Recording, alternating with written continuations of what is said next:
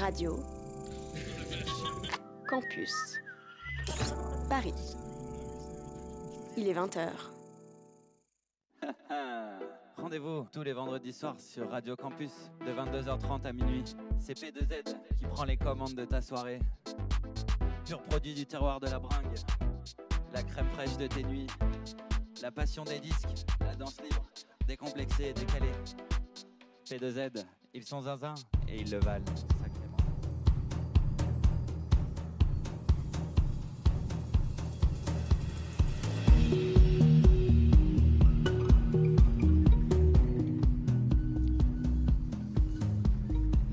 Voici à l'émission des Voix du Crépuscule, numérotée soixante-neuf.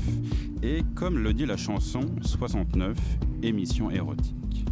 De l'érotisme, ou plutôt des sexualités, voire des amours, mais hors des modèles traditionnels, hors de l'injonction séculaire à la reproduction.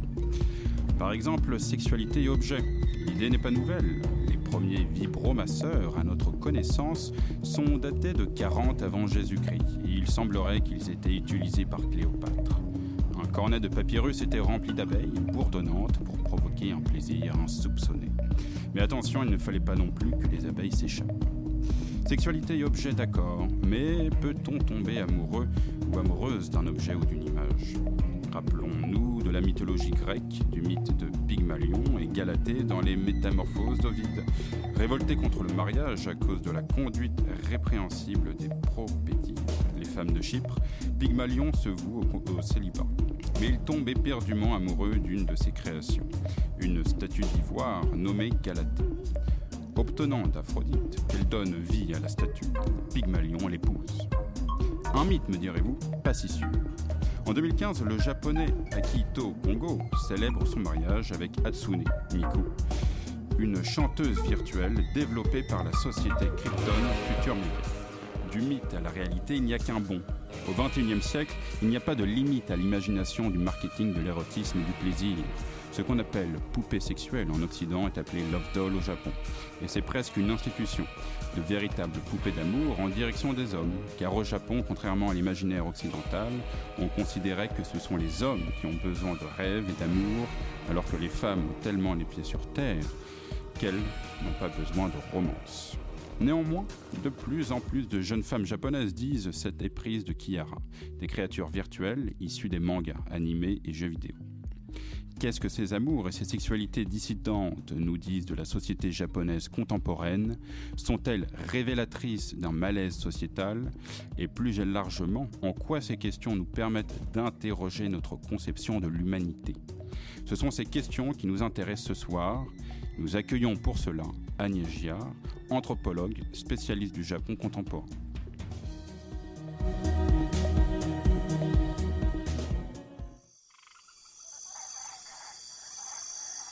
Les Voix du Crépuscule, anthropologie et sciences sociales sur Radio Campus Paris. Agnès Giard, bonjour. Bonjour. Vous êtes chercheuse associée au laboratoire Sophia Pol de, à l'Université de Nanterre et à l'Université libre de Berlin. Vous avez publié une thèse en deux mille seize, « Humanité désirée, humanité simulée ». Étude de l'effet de présence dans les objets anthropomorphique au Japon. Récemment, en septembre deux mille vingt et un, vous avez accordé le numéro soixante-quinze de la revue d'anthropologie Terrain, un numéro intitulé « Amour augmenté ». Ce soir, nous parlerons des amours et des sexualités dissidentes au sein de la société japonaise. Agnès Giard, bonjour. Bonjour. Euh, peut-être que nous ferions bien de commencer donc par votre champ d'étude. Oui, euh, l'industrie des euh, partenaires synthétiques. Absolument. Donc, voilà, vous prenez votre smartphone, oui. Vous téléchargez une application gratuite. Euh, si vous êtes un homme hétéro, vous prenez la version bishojo game, hein, c'est-à-dire les jeux avec de belles jeunes filles. Absolument. Vous en avez dix et vous choisissez celle avec laquelle vous voulez euh, interagir sentimentalement. Même chose pour les femmes. Et il faut savoir que les otome games, c'est-à-dire les jeux pour les femmes, Euh, concerne plusieurs millions de personnes. Euh, la firme principale, uniquement la firme principale dans la production des boyfriends numériques, euh, affirme en deux mille dix-huit avoir atteint le record de soixante millions d'utilisatrices à travers le monde, essentiellement au Japon. Pratiquement une japonaise sur trois à essayer de, d'avoir une relation sentimentale avec un personnage de jeu vidéo. Qui est donc un chiffre conséquent. Pascal, oui, peut-être revenir avant de... On, on a commencé tout de suite sur les partenaires virtuels, peut-être sur les partenaires matériels. Est-ce que vous pouvez nous dire un peu plus sur les, les Love Dolls, ces fameuses poupées sexuelles qui, au Japon, sont considérées comme des poupées d'amour? Oui, c'est, ma, c'est mon sujet de thèse, effectivement. Donc, je, je travaille au départ sur des poupées grandeur nature, hein, articulées avec une peau de, de latex hein, ou de vinyle soft, hein, euh, en me posant la question, pourquoi une partie de la population euh, essentiellement masculine euh, s'approprie ces objets, les place dans le salon, la chambre à coucher, et cetera. Est-ce qu'il s'agit de, de misogynie, de revanchardisme? Est-ce que ce sont des frustrés, des losers, et cetera. Enfin, toutes ces questions qui viennent immédiatement. Et puis, je m'aperçois que le profil est plutôt celui de personnes euh, qui sont en révolte contre la société et qui se servent de la poupée pour exprimer une forme de désarroi, c'est-à-dire qu'elles sont dans l'incapacité de euh, s'ajuster aux normes et que la poupée est une manière, un peu comme un t-shirt No Future, de dire bah voilà, j'y arrive pas, c'est votre faute, euh, et euh, de, de proposer aussi à travers ces, ces objets un peu de rêve, finalement, elles offrent de l'espoir euh, de, de, d'un jour que la société puisse autoriser des, des amours, ce qu'ils appellent amour pur, c'est-à-dire non euh, euh, soumises au devoir de reproduction. Et c'est ce qu'ils demandent à la société, c'est d'autoriser euh, des amours qui ne soient pas soumises, en tout cas, euh, au, au devoir de reproduire le système euh, néolibéral de euh, l'homme qui gagne beaucoup d'argent, qui entretient sa femme, euh, qui a des enfants, et la femme obligée de rester au foyer pour les éduquer. Ces hommes-là ne veulent pas. Mais euh, qu'est-ce que c'est déjà une love doll? C'est, c'est juste une poupée gonflable? Ah oui, j'oublie le principal. Alors, elles, euh, elles ont une... Pour les, les modèles, il y a deux types de modèles. Le modèle bas de gamme euh, à environ mille euros. Euh, et l'équivalent d'une poupée Barbie, c'est-à-dire que euh, les bras et les jambes coulissent le long de rainures. Un peu comme on soulèverait un capot de voiture, on peut leur faire lever les bras ou écarter les cuisses. Alors, ce n'est pas euh, extrêmement euh, développé sur le plan technologique. Donc, il y a la version euh, qui est plus coûteuse, avec un, un squelette en aluminium, à l'intérieur d'un embryon d'urétane recouvert d'une couche qui imite la peau. Et... Euh, là, on peut la mettre dans toutes les positions. Elle peut même se tenir debout, euh, tenir des objets entre les mains, euh, poser pour des photographies euh, en tenant euh, droite. C'est-à-dire, euh, ce sont des poupées qui ont été dotées d'un système d'équilibre interne qui fait qu'on, qu'on peut les, les, les mettre dans des positions, même parfois de, de léger déséquilibre, et elles, elles continuent à rester debout. Donc, ce sont de parfaits modèles photos, et leurs utilisateurs s'en servent aussi bien comme de mannequins que comme euh, d'outils pour mettre en scène, euh, les, les, en fait un peu pour parodier la, la comédie humaine euh, de l'amour conjugal, et puis offrir une version un peu transgressive de, du, du couple idéal, c'est-à-dire euh, de l'homme qui a une parfaite potiche euh, à son service. Et bien évidemment, tout ça est ironique, et ça fait partie de ce discours de, de revendication dont je parlais tout à l'heure. Donc là, les, selon vous, les love dolls ne seraient pas seulement un objet de substitution? Oui, c'est ça. Le, le principal, effectivement, du message que j'ai essayé de faire passer euh, au terme de, euh, de ces années de recherche, hein, c'est que contrairement au discours martique, marketing pardon, qui offre ces poupées comme des, des femmes de rechange et qui les vend d'ailleurs sur des sites marchands qui imitent des sites de rencontres matrimoniales, euh, le design des poupées est conçu pour reproduire euh, l'impossibilité de communiquer avec un objet. En fait, plus précisément, ces poupées euh, sont faites sur le même modèle que les statues de Bouddha. Il faut savoir que où qu'on se place face à une statue de Bouddha, son regard vous traverse. Donc, on ne peut pas se faire voir par la statue. Euh, elle regarde ailleurs, elle est dans un monde intérieur. Elle vous invite finalement à, à la suivre dans une dimension supérieure de réalité. Eh bien, la poupée, c'est exactement la même chose. Où que vous vous placiez face à elle, son regard vous traverse, elle est dans son monde et elle vous invite ailleurs. Agnès Giard, qu'est-ce qui pourrait amener l'homme à aimer euh, un objet? Est-ce la déception euh, de l'homme? Alors, évidemment, c'est la première question que je me pose aussi. Euh, est-ce qu'ils ont eu des, des grandes douleurs amoureuses, une vie sentimentale brisée ou rendue impossible par un handicap ou euh, des, des problèmes financiers, et cetera. Euh, et en fait, il s'avère que non, tous les profils sont là, euh, aussi bien des hommes très riches que des stars, Euh, que des, des, effectivement des personnes très pauvres ou euh, très laides. Donc euh, y a, le profil commun en fait c'est celui euh, de euh, l'otaku, c'est-à-dire de la personne qui au- s'auto-proclame en reprenant un terme qui est extrêmement négatif, hein, qui est l'équivalent de euh, P D, queer, euh, euh, gouine, et cetera. Euh, ils utilisent ce mot comme une marque euh, de distinction et ils, sont, ils la revendiquent hein, comme un titre de noblesse hein, en disant voilà, nous on est des marginaux dans une société euh, qui nous assigne au rôle finalement de, de, de, de, d'adultes performants. On ne veut pas être adulte, donc on joue. On joue à la poupée et on ne veut pas être performant parce que euh, tout ça ne rime à rien. On ne veut pas reproduire la comédie sociale. Euh, donc finalement, c'est plus une posture de révolte par rapport à un système dans lequel ils se sentent en inadéquation, qui n'est pas ajusté à leur système, qui n'est pas ajusté à, leur, à leurs attentes. Alors, je pense qu'on va reparler euh, des otaku dans la deuxième partie, mais est-ce que ça, c'est vraiment spécifiquement japonais ? Est-ce que ça ne peut pas arriver euh, ailleurs ? Ah, mais c'est déjà en France. Euh, une des principales firmes de, de vente de, de Love Doll, euh, moulée euh, suivant les principes euh, japonais, Euh, existe euh, en France sous le nom de... Alors, elle a changé de nom. Elle est, elle est basée à Lyon. Euh, elle est tenue par, euh, par deux, deux sœurs, deux femmes. Euh, et les poupées ont un succès euh, absolument phénoménal en France pour des raisons spécifiques. Alors là, c'est, c'est plus un désajustement par rapport aux règles, aux normes de genre. C'est-à-dire que les, les personnes qui achètent une Love Doll euh, plutôt en Occident le font pour euh, remettre en cause le statut euh, euh, auquel elles ont... Elles se sentent assignées, celui d'homme capable euh, d'endurer la douleur, par exemple être quitté, ça fait rien, t'es un homme, tu te remets en selle. Eh bien non, ces hommes-là prennent une poupée pour montrer qu'ils ont besoin de se reconstruire euh, en prenant soin d'un être qui finalement euh, se sert de, sert de miroir. C'est-à-dire, il se projette et il s'identifie à une faible chose, un peu fragile, qui a besoin qu'on la coiffe, qu'on la peigne, qu'on lui enfile ses petites culottes tous les matins. Elle peut rien faire elle-même, la pauvre.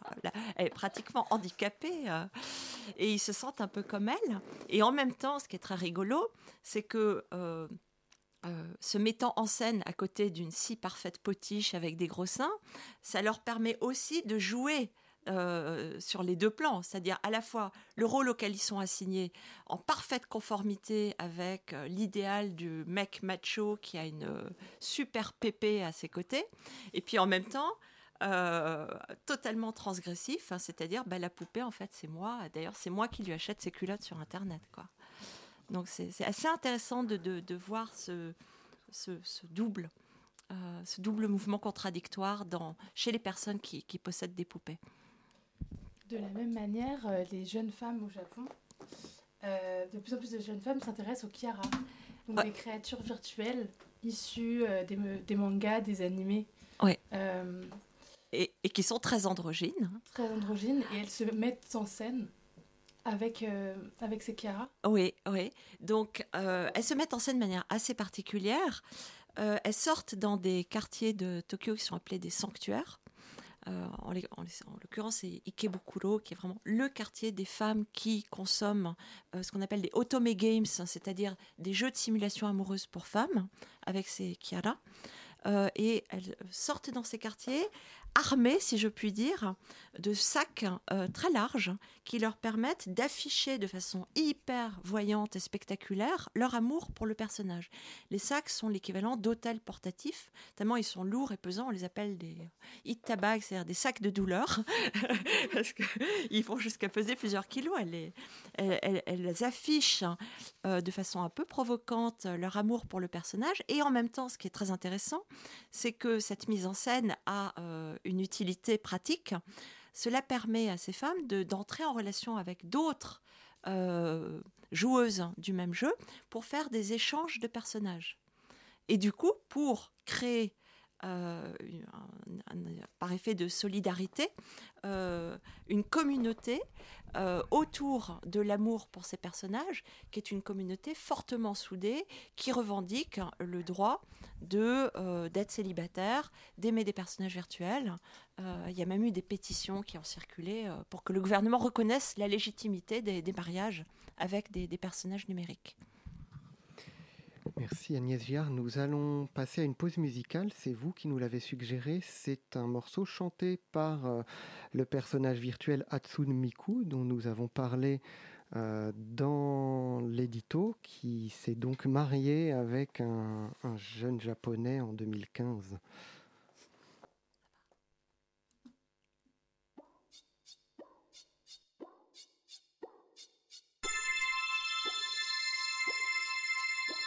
Yo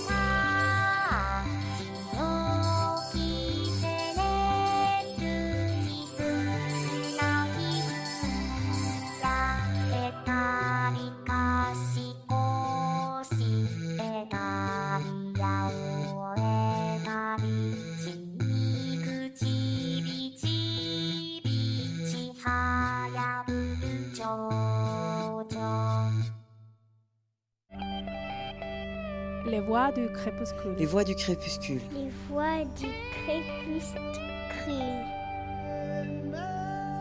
Anthropologie et combat des peuples autochtones sur Radio Campus Paris. Vous êtes sur Radio Campus Paris avec les voix du crépuscule. Euh, Imane, ce soir, tu vas nous faire ta chronique euh, érotique, si je puis dire ainsi. Oui, en effet, Aymeric. Euh, soyons euh, coquins jusqu'au bout. Aujourd'hui, nous allons euh, parler sexualité et je vais vous emmener euh, dans deux mondes géographiquement et temporellement éloignés, celui de la Rome antique et celui du Japon du dix-septième dix-neuvième siècle. De ce fait, nous allons aborder l'ars amatoria, ou petit traité de l'art d'aimer, écrit par le poète romain Ovide en l'an un de notre ère et destiné à l'éducation sexuelle et amoureuse des jeunes Romains. À cette vision ovidienne discursive, nous allons transposer le discours figuratif des shunga, des estampes japonaises érotiques au réalisme stupéfiant. En effet, il s'agit de captures à l'effet viscéral où les protagonistes sont pris en pleine étreinte avec des émotions et des pantomimes vifs et expressifs. Elles ont une valeur sociologique également et sexologique puisqu'ils appartiennent aux familles qui les transmettent en héritage précieux à leur descendance. Par le biais de deux arts différents, nous allons comparer brièvement deux approches à la séduction et à la sexualité. Premièrement, le lecteur ne peut que constater la relation entre sexualité et nature. La sexualité étant vue comme un fait de la nature, certes reconnu, mais qui n'a de cesse à nous fasciner. Le lien entre la nature et le sexe est indéfectible, puisque la nature en est le fruit. N'est-ce pas le sperme de Zeus qui donna le myrrha, disait Ovide, cet arbre odoriférant que l'on appelle aussi myrrhe. Ovide inscrit amour et sexualité dans la jeunesse du monde. Il inscrit dans la cosmogonie gréco-romaine. D'ailleurs, il fait allusion à plusieurs reprises à ces mythes fondateurs où l'union entre hommes, dieux et animaux apparaît tellement banale qu'elle laisse transparaître une sexualité naturelle et non codifiée, une sexualité d'un autre temps, celui où l'homme n'avait pas encore conscience de son humanité. Il est force de faire ce même constat dans les shunga. Tout d'abord, il n'y a pas de distinction entre l'homme et l'animal sur le domaine de la sexualité. Des scènes érotiques mêlant ces deux êtres y prolifèrent, comme la jeune femme se faisant masturber par son chien pikinois. Dans les shunga, cette naturalité de la sexualité s'illustre également par des ébats se situant dans les zones intimes, le dedans et le dehors, à la fois dans l'intimité des maisons, tout en donnant sur l'extérieur au travers de grandes portes ouvertes sur différents paysages. Dans ce cadre, les positions euh, des partenaires changent au rythme des saisons et marquent ainsi le caractère naturel de la sexualité, l'inscrivant dans le processus de l'évolution. Il est vrai que d'un autre côté, cette dualité inspire également à son spectateur la sensualité cocasse d'un voyeurisme non assumé. Dans ces deux genres, la sexualité apparaît également comme un jeu de pouvoir. Le traité d'Ovide et les shunga illustrent des rapports faits de prédation. Le rapport est avant tout une manifestation de pouvoir où l'homme est souvent le maître. C'est une partie de chasse, une conquête, nous dit Ovide. Les shunga en témoignent également à travers les représentations de phallus géants, censé captiver l'âme des femmes. Aussi burlesques ces œuvres fussent-elles, le jeu de pouvoir peut aboutir à des rapports faits dans la contrainte, condition parfois sine qua non au plaisir et au triomphe du masculin sur le féminin. Portée à son paroxysme, cette violence associée au désir s'illustre dans les scènes de viol, dans les shunga et dans le traité d'Ovide. Ovide évoque le viol d'Achille sur Déidamie, qui finit par aimer ce dernier, ou encore les scènes de rafles et de rapines de femmes. Il reconnaît néanmoins que ces agissements ne pourraient convenir à toutes les femmes, puisqu'il en existe de toutes les couleurs, celles qui aiment être prises par la force et celles qui pourraient en mourir. Toutefois, dans un genre comme dans un autre, la femme n'est pas toujours la proie. Son pouvoir est subtil et enfui, comme son sexe. Elle a un pouvoir d'envoûtement. C'est une race sans scrupules, nous disait Ovide, selon qui l'homme est souvent la proie de la perfidie des femmes et de leurs ruses. Il rappelle que la fureur de leur transport passionnel peut leur faire commettre des actes irraisonnés. Ce caractère, on le trouve également dans les shunga, puisque dans leur quête du plaisir, les hommes peuvent être la proie de l'insatiable désir féminin qui consume leur viril- virilité et donc leur pouvoir. L'estampe réalisée par Hiroshige, intitulée « L'île aux femmes », raconte très bien cette histoire. Mais encore, si rapport de pouvoir et lutte il y a, il faut apprendre à faire des concessions. Ovide demande aux femmes et aux hommes de mettre en valeur les aspects libidineux de leur corps et de cacher ceux qui les desservent par le vêtement, la lumière, les parfums ou les positions qu'ils adoptent. Il demande aux femmes d'adopter des positions permettant de cacher le gras abdominal qui dépasse, enfin, toutes ces techniques encore de saison. La grâce qui orne les protagonistes des shunga, leurs coiffes, leurs vêtements, manifeste également l'importance de se montrer sous sa plus belle parure lors de l'acte sexuel, car l'acte sexuel est avant tout un plaisir sensoriel. Enfin, les continuités entre deux genres aimants différents montrent que, nonobstant les distances, notre rapport à la sexualité reste pratiquement immuable, comme un dernier souvenir du monde animal. Merci Imane pour cette chronique haute en couleurs et en érotisme. Si vous le voulez bien, nous allons reprendre Agnès Giard, donc le dialogue ensemble, avec déjà peut-être une réaction sur cette chronique. Oui, oui, oui, tout de suite je réagis, évidemment, ouais. Parce que il a été question de la domination par le phallus hypertrophié. Et euh, je voulais juste souligner euh, que les, va- les vagins aussi sont euh, absolument gigantesques, de véritables cavernes, et que d'une certaine manière, euh, il y a une équivalence dans euh, le, le rapport homme-femme, dans le sens où euh, les sexes sont euh, agrandis, comme à la loupe, et que euh, les, les corps des amants disparaissent presque derrière.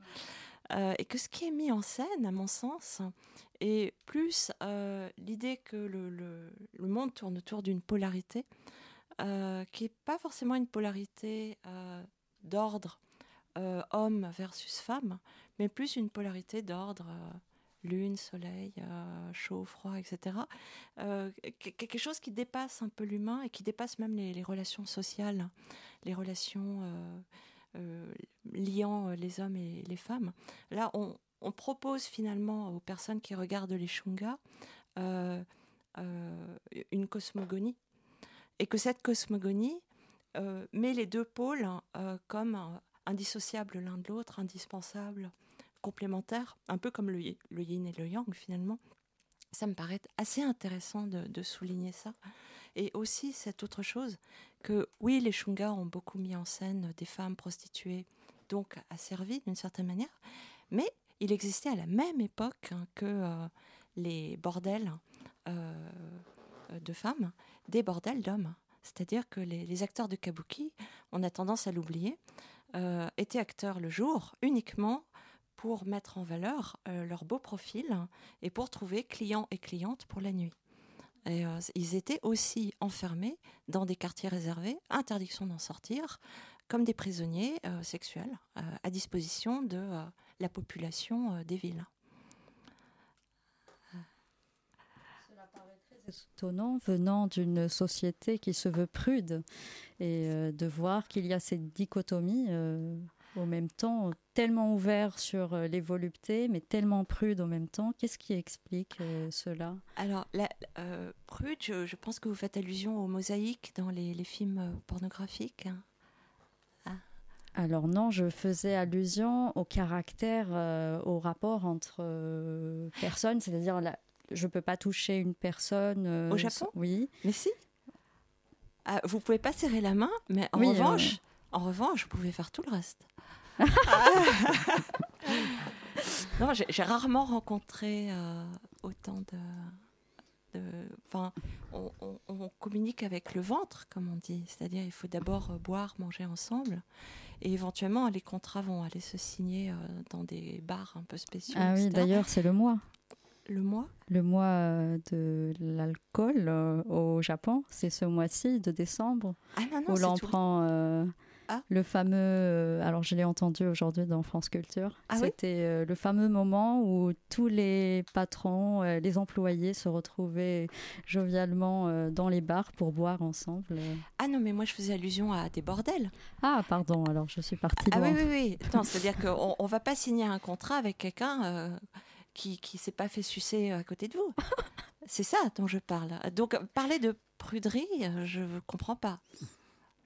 Ouais. On est dans une société où euh, la confiance ne s'accorde hein, qu'après avoir testé la personne, euh, c'est-à-dire l'avoir vue en acte, avoir vu son corps, avoir vu comment elle réagit, comment elle est, qui elle est, ce qu'elle a dans le ventre, quoi, dans les tripes. Ouais. Ouais. Donc, oui, non, je, je pense qu'il y a vraiment une, un quiproquo sur euh, le, le Japon. On pourrait peut-être revenir un peu sur la, la figure du otaku, Julia. Euh, oui, enfin, moi, ce, que, ce qui m'a vraiment intéressée dans votre, votre recherche, c'est que vous travaillez sur euh, les normes sociales amoureuses ouais. euh, par la marge.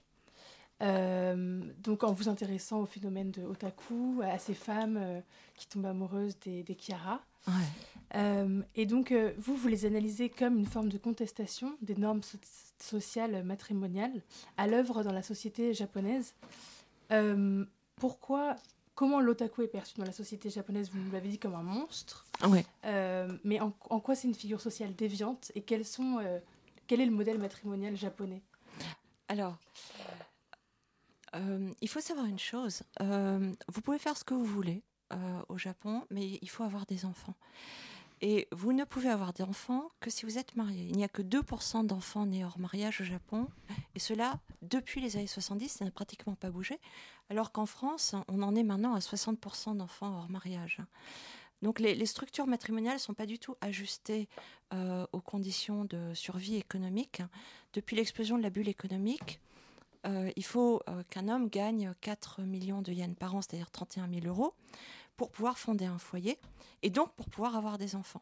Or, quinze pour cent des hommes ayant la vingtaine à, parviennent à atteindre cette somme, ce qui fait qu'un nombre croissant d'hommes sont exclus du marché matrimonial et par conséquent un nombre croissant de femmes. Et ça fait que émerge une forme de contre-culture Euh, qu'on a appelé otaku à défaut d'autre chose, mais otaku, ça veut dire quoi? Ça veut dire chez vous, chez moi. Euh, est-ce que quand on demande à quelqu'un est-ce que vous êtes chez vous, on utilise le mot otaku. Euh, c'est un mot un peu euh, très dépréciatif hein, qui a été euh, repris par des personnes qui sont vues comme euh, isolées, euh, handicapées du lien social, et cetera, ce qui est totalement faux. Ce sont juste des personnes qui se sentent en désajustement par rapport à, aux des exigences qui sont impossibles. C'est un peu ce qu'on appellerait les no-life chez nous. Oui, d'une certaine manière. C'est-à-dire, euh, pourquoi continuer à essayer à toute force hein, de, de s'ajuster euh, aux attentes des parents, euh, des institutions, et cetera, si c'est impossible. Donc du coup, on se, on se regroupe entre soi, entre personnes hein, qui partagent la même, euh, le même sentiment de, de, de, de malaise et d'incompréhension, et on se réfugie dans des espaces de rêve, euh, des espaces de projection, pour élaborer d'autres formes de société. Et ces autres formes de société tournent entièrement autour de la production de mangas, d'animés, de jeux vidéo, euh, de, de mondes virtuels, de métavers, et cetera, euh, qui servent de moyens, de véhicules, euh, pour faire circuler des messages, des discours, des récits, qui mettent en scène l'otaku comme des héros. Et c'est ça qui est très intéressant, c'est qu'il retourne complètement le stigmate en posant, euh, en renonçant à cette, donc les no-life. Nous, on n'a pas votre vie qui est une vie basée sur le, l'idée de bien-être matériel. Notre vie à nous, c'est l'idée du renoncement euh, et de la spiritualité, puisque nous n'interagissons qu'avec des créatures irréelles, des créatures impalpables. Nous sommes avec des anges, alors que vous, vous êtes avec... Euh, Bah, des télés, euh, des voitures, vous, vous, vous reproduisez un système qui conduit la planète à sa destruction. Donc c'est un peu le... le bon, je résume d'une manière extrêmement grossière un discours euh, qui, qui, voilà, qui, qui, qui est euh, émis euh, comme un, euh, sous, sous de multiples formes à travers toute une production euh, que j'appelle contre-culturelle. Et est-ce que vous diriez que les, les otaku cristallisent les angoisses euh, que, sociétales japonaises de, liées à la natalité ? Alors, effectivement, euh, étant donné qu'on attend euh, donc d'un homme adulte qu'il, qu'il fasse des enfants, beaucoup d'otaku, même ceux qui ont des enfants, sont, euh, disent qu'ils ne sont pas d'accord. Et euh, c'est, c'est assez rigolo parce qu'ils ne sont pas d'accord, mais ils en ont fait, ils sont bien contents d'en avoir fait, euh, ceux qui y sont parvenus. Et en même temps, ils disent non, mais en, en fait, en même temps, euh, on, ça, ça, ça, ça rime à rien. Ça rime à rien de vouloir faire plaisir, euh, de vouloir gagner de l'argent, de sacrifier sa vie entière. Euh, et, et nous, on, on veut autre chose. Et ce autre chose, effectivement, fait peur. Fait peur, pourquoi ? Parce que euh, dans le contexte de dénatalité, tout le système euh, de, euh, bah, de la sécurité sociale va s'effondrer bientôt. Euh, il est déjà bien, bien, bien à mal. Et le P I B aussi va s'effondrer. Donc le, le Japon est en train d'être le laboratoire de la décroissance. Tous les pays sont en train d'observer ce pays avec beaucoup d'attention pour voir comment il va prendre le tournant, que nous allons être tous, plus ou moins, euh, être obligés de, de, de prendre à notre tour. Euh, et ben c'est une très bonne manière de, de, de conclure cette partie et, euh, et de continuer avec un texte de Donna Haraway, euh, un extrait du Manifeste cyborg. Absolument. Merci Julien. Pascal, tu veux rajouter quelque chose ? Oui, je veux juste dire que du coup, nous allons quitter un peu le terrain du Japon pour, euh, pour nous élargir. Absol- absolument.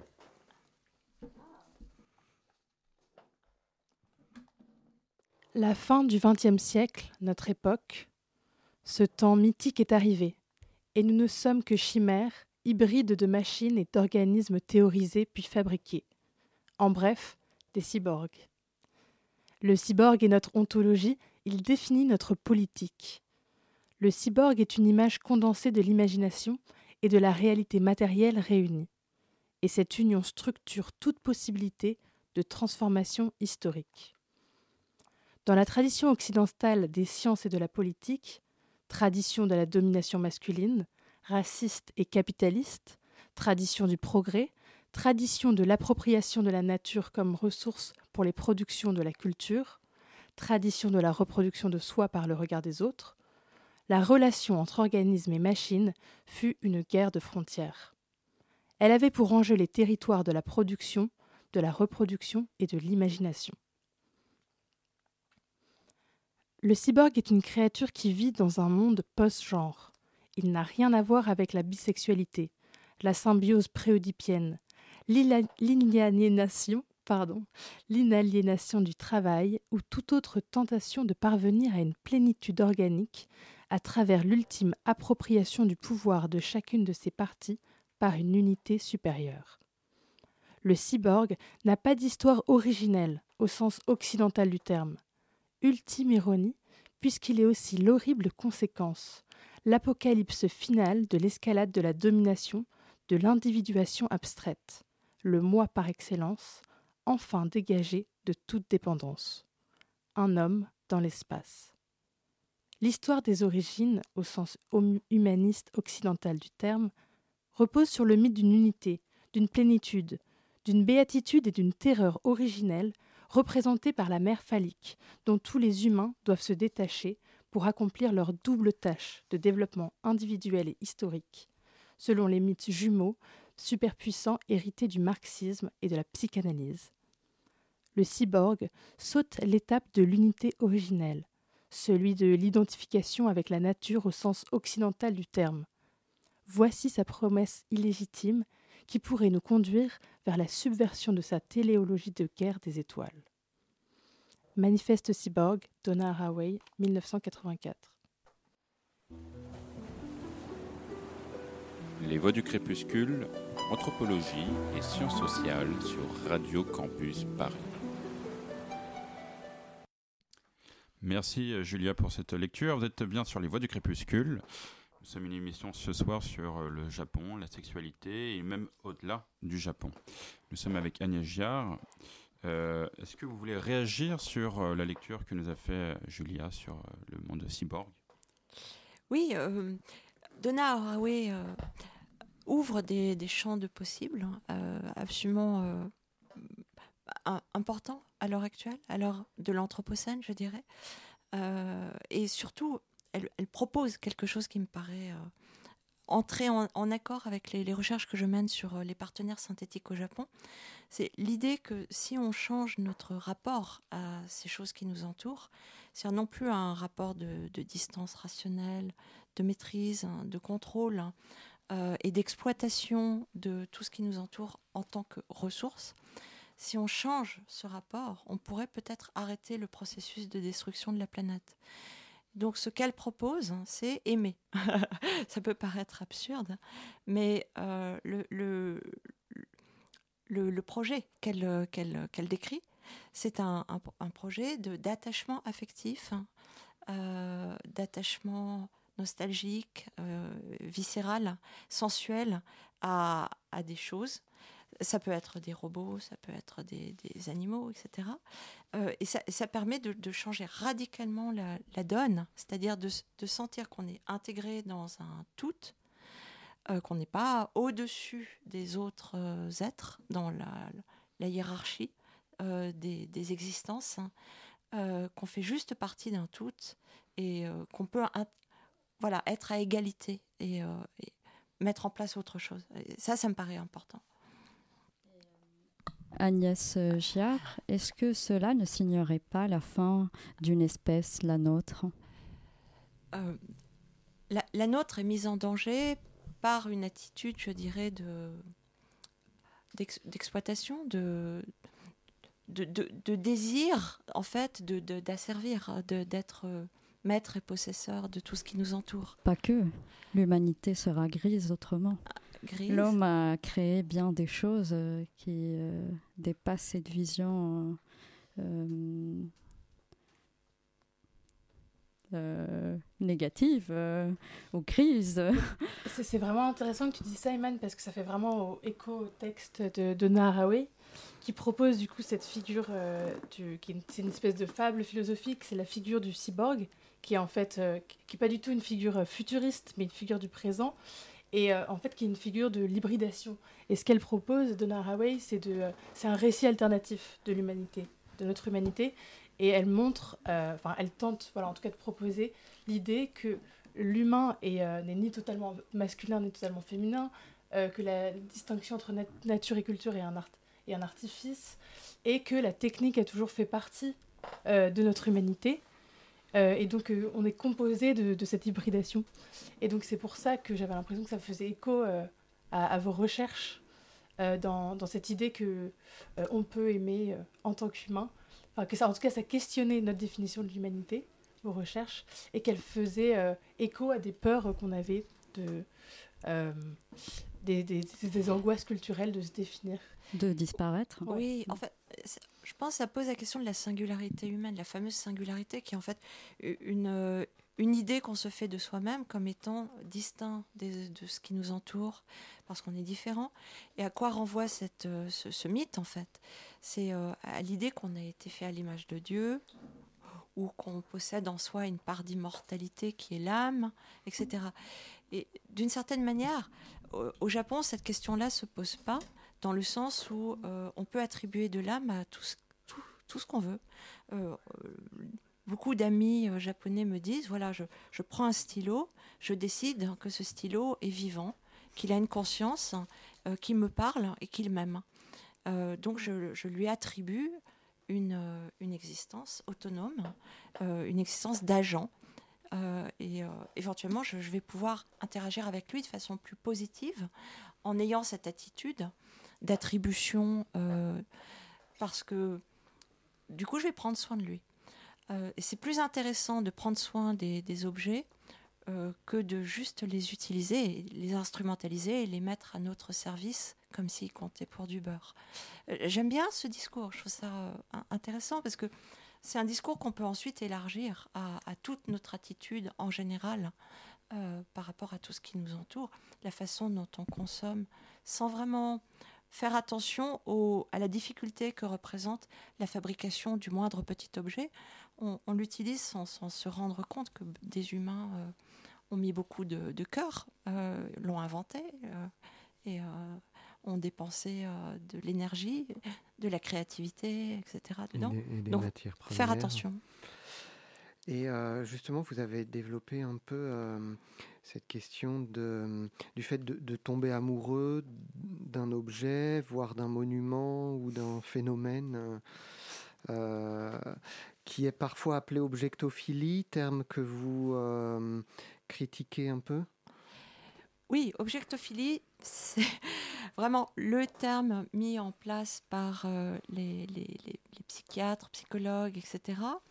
Euh, je ne sais pas de, très bien de, de quand date la création du mot, mais il se rattache à tout un ensemble, à un vocabulaire, ce qu'on pourrait appeler une nosographie, euh, une typologie de, de maladies, euh, fétichisme, euh, euh, zoophilie, euh, et cetera, agalmatophilie, euh, qui...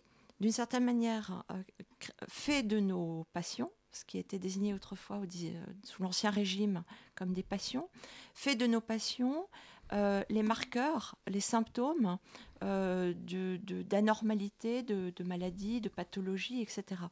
Donc tout de suite, derrière le mot objectophilie, euh, il y a l'idée qu'il faut corriger le tir, qu'il faut soigner, qu'il faut guérir, euh, que c'est mal.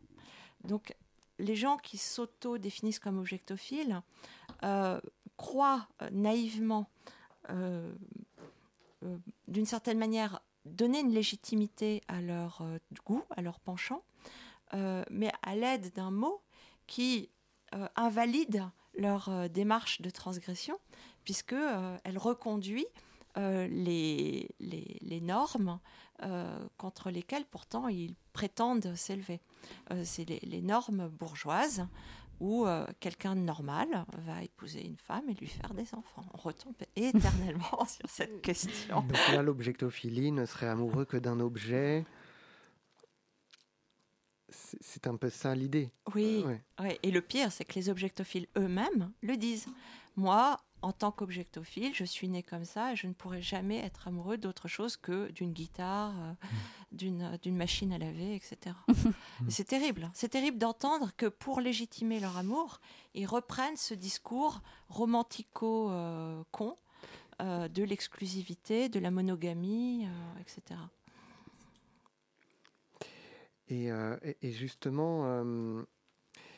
On va avoir une chronique euh, tout à l'heure sur euh, le dernier livre de Philippe Descola. Philippe Descola est un anthropologue qui a euh, travaillé sur euh, l'humain et le non-humain. Euh, Qu'est-ce que, est-ce, est-ce que vous vous êtes servi de, du, du travail de Philippe Descola dans cette définition du non-humain, ou peut-être d'autres anthropologues ou sociologues? Je peux penser par exemple à Bruno Latour. Euh, et si oui, comment? Oui, bien sûr. Alors, c'est, c'est, évidemment, leur, leurs travaux sont euh, absolument essentiels pour essayer de, de, de, de redéfinir en fait euh, les cadres de pensée euh, et de détruire les fausses évidences. Alors, il y a des fausses évidences qui sont euh, l'humain et le non-humain, c'est différent. C'est différent, pourquoi, au nom de quoi, et cetera. C'est, ça, c'est, ce sont des questions centrales. Euh, je m'appuie aussi sur les travaux de Alfred Gell, Euh, qui, qui parle beaucoup en fait de, de l'art, et à travers l'art qui, qui, qui discute sur qu'est-ce que c'est que l'humain. Et c'est là où ça devient intéressant. Selon les cultures, selon les époques, et cetera, l'humain peut euh, s'étendre au-delà de, euh, des frontières corporelles de sa peau. Euh, l'individu peut devenir... Euh, Euh, quelque chose qui est en fait un conglomérat. Euh, souvent, j'ai, j'ai remarqué, d'ailleurs, les, des maris présentent leurs femmes. Regardez, ma, mon épouse. Euh, mon épouse, mais en fait, euh, on voit bien que c'est, c'est pas une femme euh, individuelle, autonome, et cetera, qui présente, c'est une extension d'eux-mêmes. Ça, c'est typique. Hein. C'est, plus l'épouse, l'épouse sera belle, euh, Euh, agréable à voir et à entendre éventuellement, hein. Je ne dis pas que ces hommes sont misogynes, mais plus elle sera valorisante hein, euh, et euh, f- favorable pour leur ego, et, et plus ils auront tendance à, voilà, mon, mon épouse ou mon époux, hein, ça, c'est très très très courant, peut-être encore plus courant, mon époux. Euh, pourquoi ? Donc c'est, c'est, c'est moi, mais moi euh, tel que je me rêve d'être, euh, voilà. Donc en fait, on, qu'est-ce que c'est que l'humain ? Mon chien, euh, ma cuisine, ma maison, ma voiture. Euh, on, on se définit à travers les objets. Donc, les objets nous reflètent et ils sont une part de nous. Euh, donc, le non-humain participe de notre humanité. Donc, voilà, c'est, c'est, en fait, c'est, c'est toutes ces questions que Descola, Latour euh, et Gell euh, soulèvent. C'est-à-dire que les limites de, de l'humanité, les limites de l'individualité ne sont absolument pas claires. Tout ça est totalement flou et vouloir établir une distinction euh, relève de euh, l'imposture. Néanmoins, il convient d'y apposer des mots. Sinon, Alors, on est, euh, c'est confus. Euh, on n'arrive plus à nommer quoi que ce soit. Non, en fait, je ne dis pas que les, qu'il ne faut pas utiliser de mots pour désigner des choses.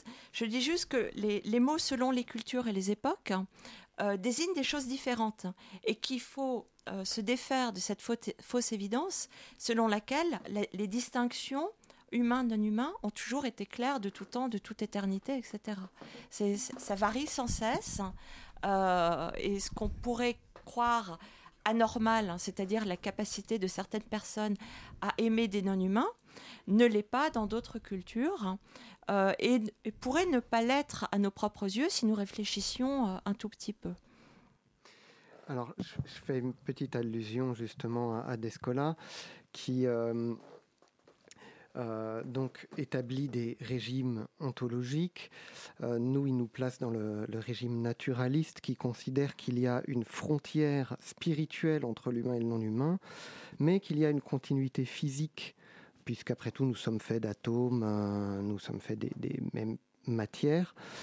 Euh, contrairement au, au régime ontologique animiste, typiquement en, en Amérique, chez les peuples autochtones en Amérique, où euh, au contraire, il y a une continuité spirituelle entre l'humain et le non-humain, et par contre, il y a une différence de forme. Et alors là, euh, par exemple, il peut y avoir un chaman qui va coucher avec un animal dans ses rêves. Euh, et, et donc, on a ce, ce forme d'amour. Est-ce que, euh, justement, tous ces phénomènes d'amour avec le non-humain nous oblige à sortir un peu de ce régime ontologique euh, naturaliste que nous avons en Occident.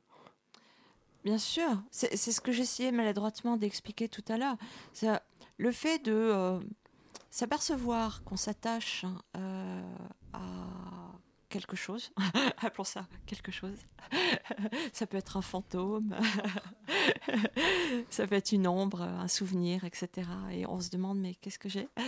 Eh bien, euh, voilà, ça, ça, ça, ça nous force toujours à sortir un peu de nos, ouais, de nos, de nos certitudes, hein. Et ouais, à essayer de voir par les yeux de l'autre. Merci beaucoup Agnès Giard. Euh, je pense qu'à présent, nous allons passer à la chronique d'Émile. Euh, une chronique sur le dernier livre de Philippe Descola. Émile. Les formes du visible. Absolument, absolument Julien, les formes du visible. Les voix du crépuscule. Les voix du crépuscule. Les voix du crépuscule. Anthropologie et combat des peuples autochtones. Sur Radio Campus Paris. C'est donc la deuxième chronique que je consacre au livre de Philippe Descola paru en septembre dernier au Seuil, Les Formes du visible, comme vous l'avez rappelé.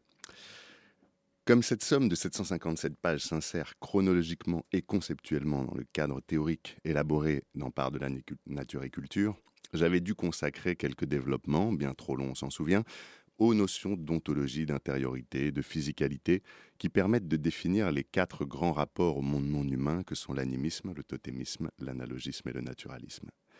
C'est que cet essai sur la figuration se donne précisément pour objectif de montrer en quoi la mise en image du monde est le reflet du régime ontologique dans lequel se situe l'artiste, le spectateur et l'œuvre. Mais qu'est-ce que la figuration au sens où Descola l'entend ? Il en donne une définition très large, qui englobe bien plus que les simples images en deux dimensions qui peuvent venir à l'esprit au premier abord. Prenons le temps de lire sa définition, page vingt-neuf, paragraphe trois. Vous pouvez ouvrir le livre. En première approximation, la figuration peut être définie comme une mise en image, c'est-à-dire comme cette opération commune à tous les humains au moyen de laquelle un objet matériel quelconque est institué en signe iconique d'un être ou d'un processus, à la suite d'une action de représentation plastique, de mise en situation ou d'ornementation, laquelle permet à cet objet tout à la fois d'évoquer de façon reconnaissable des qualités de ce à quoi il se réfère et d'acquérir, dans certaines circonstances et pour certaines personnes, une forme d'indépendance, d'action. Descola va donc s'intéresser à la façon dont cette opération de mise en image traduit les ressemblances et les différences perçues entre les humains et leur environnement sur le plan de la physicalité et de l'intériorité des existants. Pour figurer au sein de l'ontologie animiste, par exemple, laquelle se caractérise par la propension des humains à attribuer aux êtres les plus divers, animaux, végétaux, minéraux, une intériorité semblable à la leur, il faut être capable de rendre visible sur l'image l'intériorité de ces êtres et de montrer que celle-ci est commune à bien des corps, en apparence pourtant très différents. Cela impose des contraintes figuratives minimales que Descola explicite. Je cite, « un certain degré d'iconicité afin que les enveloppes physiques soient reconnaissables » ou, je cite encore, « la figuration de chaque être pour son compte dans sa singularité de sujet ». Ce qui n'est pas une évidence si l'on pense au régime totémique et analogique qui dissolve l'unité individuelle. Qu'en est-il de l'ontologie naturaliste, la nôtre pour le dire vite ? Rappelons que celle-ci s'est imposée en Europe occidentale avec la Renaissance à la faveur conjointe de la révolution de la perspective albertienne et des sciences physiques, les deux contribuant à asseoir une conception morale de l'homme comme extérieur et partant supérieur au monde naturel, quoique étant soumis sur le plan physique aux mêmes lois que lui. Descola montre ainsi que les images naturalistes obéissent à deux contraintes primordiales, révéler l'intériorité distinctive des humains d'une part et représenter la continuité physique des êtres et des choses d'autre part. Ce travail-là, Descola va le mener à bien pour chacune des quatre ontologies, ce qui va donner sa structure à l'ouvrage. La première partie, présence, est consacrée au régime figuratif animiste. La deuxième, indice, à celui du totémisme. La troisième, correspondance, à celui de l'analogisme, et enfin la dernière, simulacre, à celui du naturalisme.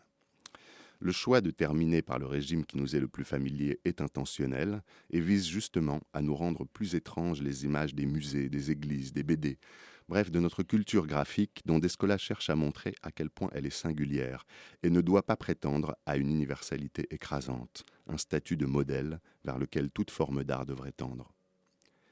Chacune des parties de, du livre est illustrée par des photographies, des statues, des objets, des tableaux, qui sont autant des, de jalons de la démonstration que des illustrations ressourçantes au milieu d'une lecture stimulante mais ardue. Descola est un homme de système, on l'a autant loué pour cela que blâmé. Quoi qu'il en soit, cela illustre encore, cela s'illustre encore dans l'architecture interne de chacune des quatre parties de l'ouvrage. Celles-ci sont en effet toutes bâties sur le même plan, en trois parties, qui permet d'aborder respectivement les répertoires d'objets figurés, c'est-à-dire l'ontologie, ce qui est et n'est pas figuré. La façon dont ces objets sont, sont figurés, Descola parle de morphologie, au sens où il va décrire les systèmes formels au moyen desquels l'espace visuel est construit dans chaque cas, et enfin, les effets qu'elle provoque chez ceux qui les regardent. Descola parle de pragmatique, car il va enquêter en situation sur la puissance d'agir des images selon les contextes de leur mise en scène, de leur exposition et de leur réception par le public. J'aimerais finir sur ce troisième aspect de l'enquête de Descola, celui qui est le plus anthropologique d'une certaine façon, puisqu'il traite les images comme des agents, des agents iconiques, dit l'anthropologue, et que c'est certainement là l'apport le plus considérable de ce travail à la conception commune de l'art, conception qui doit tant à l'histoire de l'art et à la muséographie qu'elle a fini par pétrifier les images dans leur rôle d'objet à admirer, et à nous faire oublier qu'elles sont aussi, et peut-être d'abord, là pour agir sur nous. Citons Descola. Selon qu'elle adresse son sourire énigmatique à une cohorte de touristes chinois visitant le Louvre, selon qu'elle présente son visage baigné de larmes à une âme pieuse agenouillée dans la chapelle latérale d'une église toscane, selon qu'elle se dirige en bondissant vers un enfant terrorisé sur la place centrale d'un village amazonien, ou selon qu'elle salue une de ses consoeurs lors d'une promenade en palanquin dans les montagnes de l'Himalaya, une image n'interpelle pas de la même façon ceux qui la regardent et se laissent regarder par elle. Ce livre est une somme, un massif escarpé de sommets d'érudition et de profondeur analytique. Il requiert de nombreux prérequis en histoire et en philosophie de l'art que je n'avais pas. Honnêtement, je commence à peine à y faire mon chemin et cette chronique ne visait qu'à vous éviter quelques crevasses et à vous passer quelques outils pour préparer votre attention. Bonne grimpe à tous.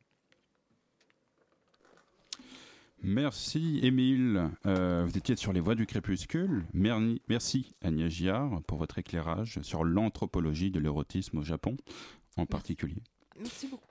Mais avec plaisir. Euh, merci Émile pour ta belle chronique et pour ta réalisation sans faille. Merci Julia, merci Imane et Pascal. Vous êtes sur Radio Campus Paris. Bonne soirée.